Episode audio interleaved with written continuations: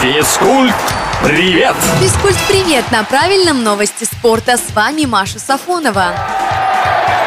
ФИФА обновила рейтинг национальных сборных. Возглавляет его по-прежнему команда Бельгии. Вторые теперь бразильцы, а действующие чемпионы мира французы опустились на третью строчку. Наша сборная после неудачного выступления на Евро тоже потеряла позиции. Были 38-ми, стали 41-ми. Возможно, с приходом нового тренера российской команде удастся забраться повыше. Первый матч под руководством Валерия Карпина национальный коллектив проведет 1 сентября.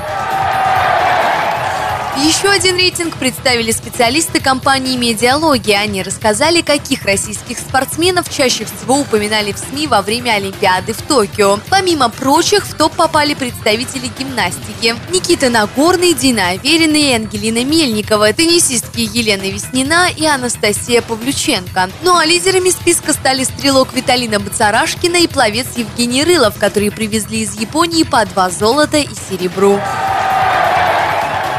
Куда нынче без Лионеля Месси и его перехода в Пари Сен-Жермен? Все футболки клуба с фамилией аргентинца на спине раскупили в фаншопах за 20 с лишним минут. Хватило, конечно, не всем желающим, поэтому у профильных магазинов Парижа образовались огромные очереди, в которых люди ждут новых партий футболок. Ну а пока стоят, видимо, подписываются на ПСЖ. В Инстаграме после перехода Месси число фолловеров клуба в Инсте выросло более чем в два раза.